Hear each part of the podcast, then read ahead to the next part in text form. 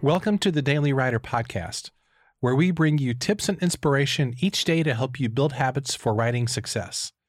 For more resources, including your free Daily Writer Starter Kit, visit dailywriterlife.com.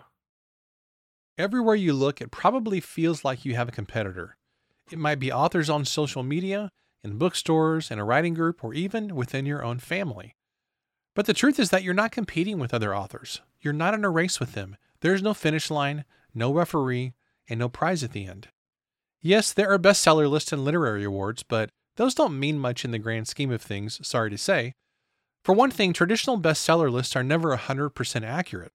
Did you know that the New York Times bestseller list is a ranking of books put together by an editorial team and not an actual reflection of book sales?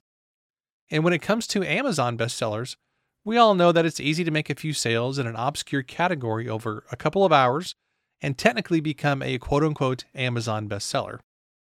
Now, when it comes to literary awards, the truth is that the average reader could care less which books won which awards. Few people outside of authors and publishers really care about that stuff.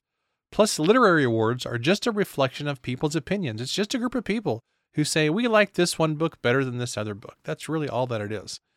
So, no, those things don't reflect your real competitors. Your only real competition is yourself. The question is who were you 10 years ago? Who were you a year ago?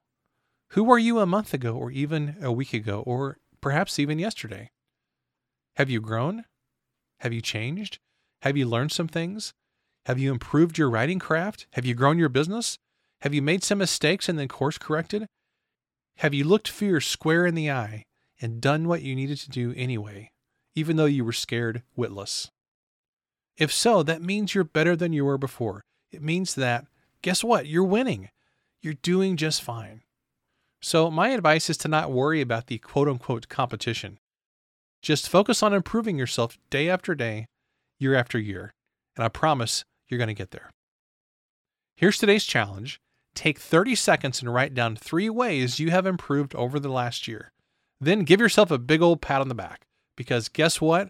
You're doing great. Thanks for listening, and I'll see you tomorrow.